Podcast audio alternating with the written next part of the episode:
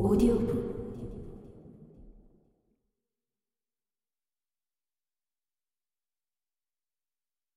사람을 죽이고 집을 떠나다. 한편 길동은 자신이 당한 원통한 일들을 생각하며 밤마다 잠을 이루지 못했다.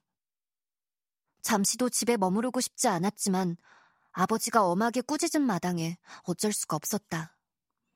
그날 밤에도 길동은 촛불을 밝히고 주역을 깊이 읽고 있었다.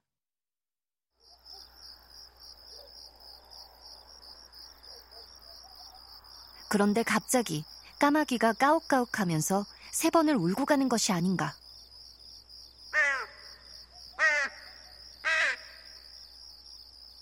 길동은 이상한 예감이 들었다. 까마귀는 밤을 꺼리는 새이거늘 밤중에 울고 가니 불길하구나.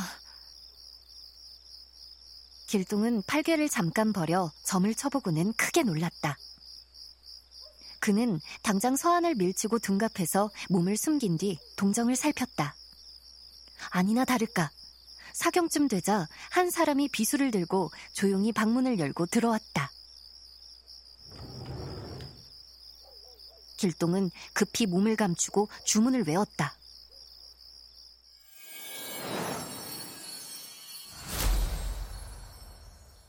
그러자 갑자기 한 줄기 음산한 바람이 일어나면서 집은 간데없이 사라지고 첩첩산 중에 아름다운 풍경이 펼쳐지는 것이 아닌가. 특제가 길동의 신기한 조화를 보더니 크게 놀라서 비수를 감추고 피하려고 했다. 그런데 갑자기 길이 끊어지며 층암절벽이 앞을 가로막았다.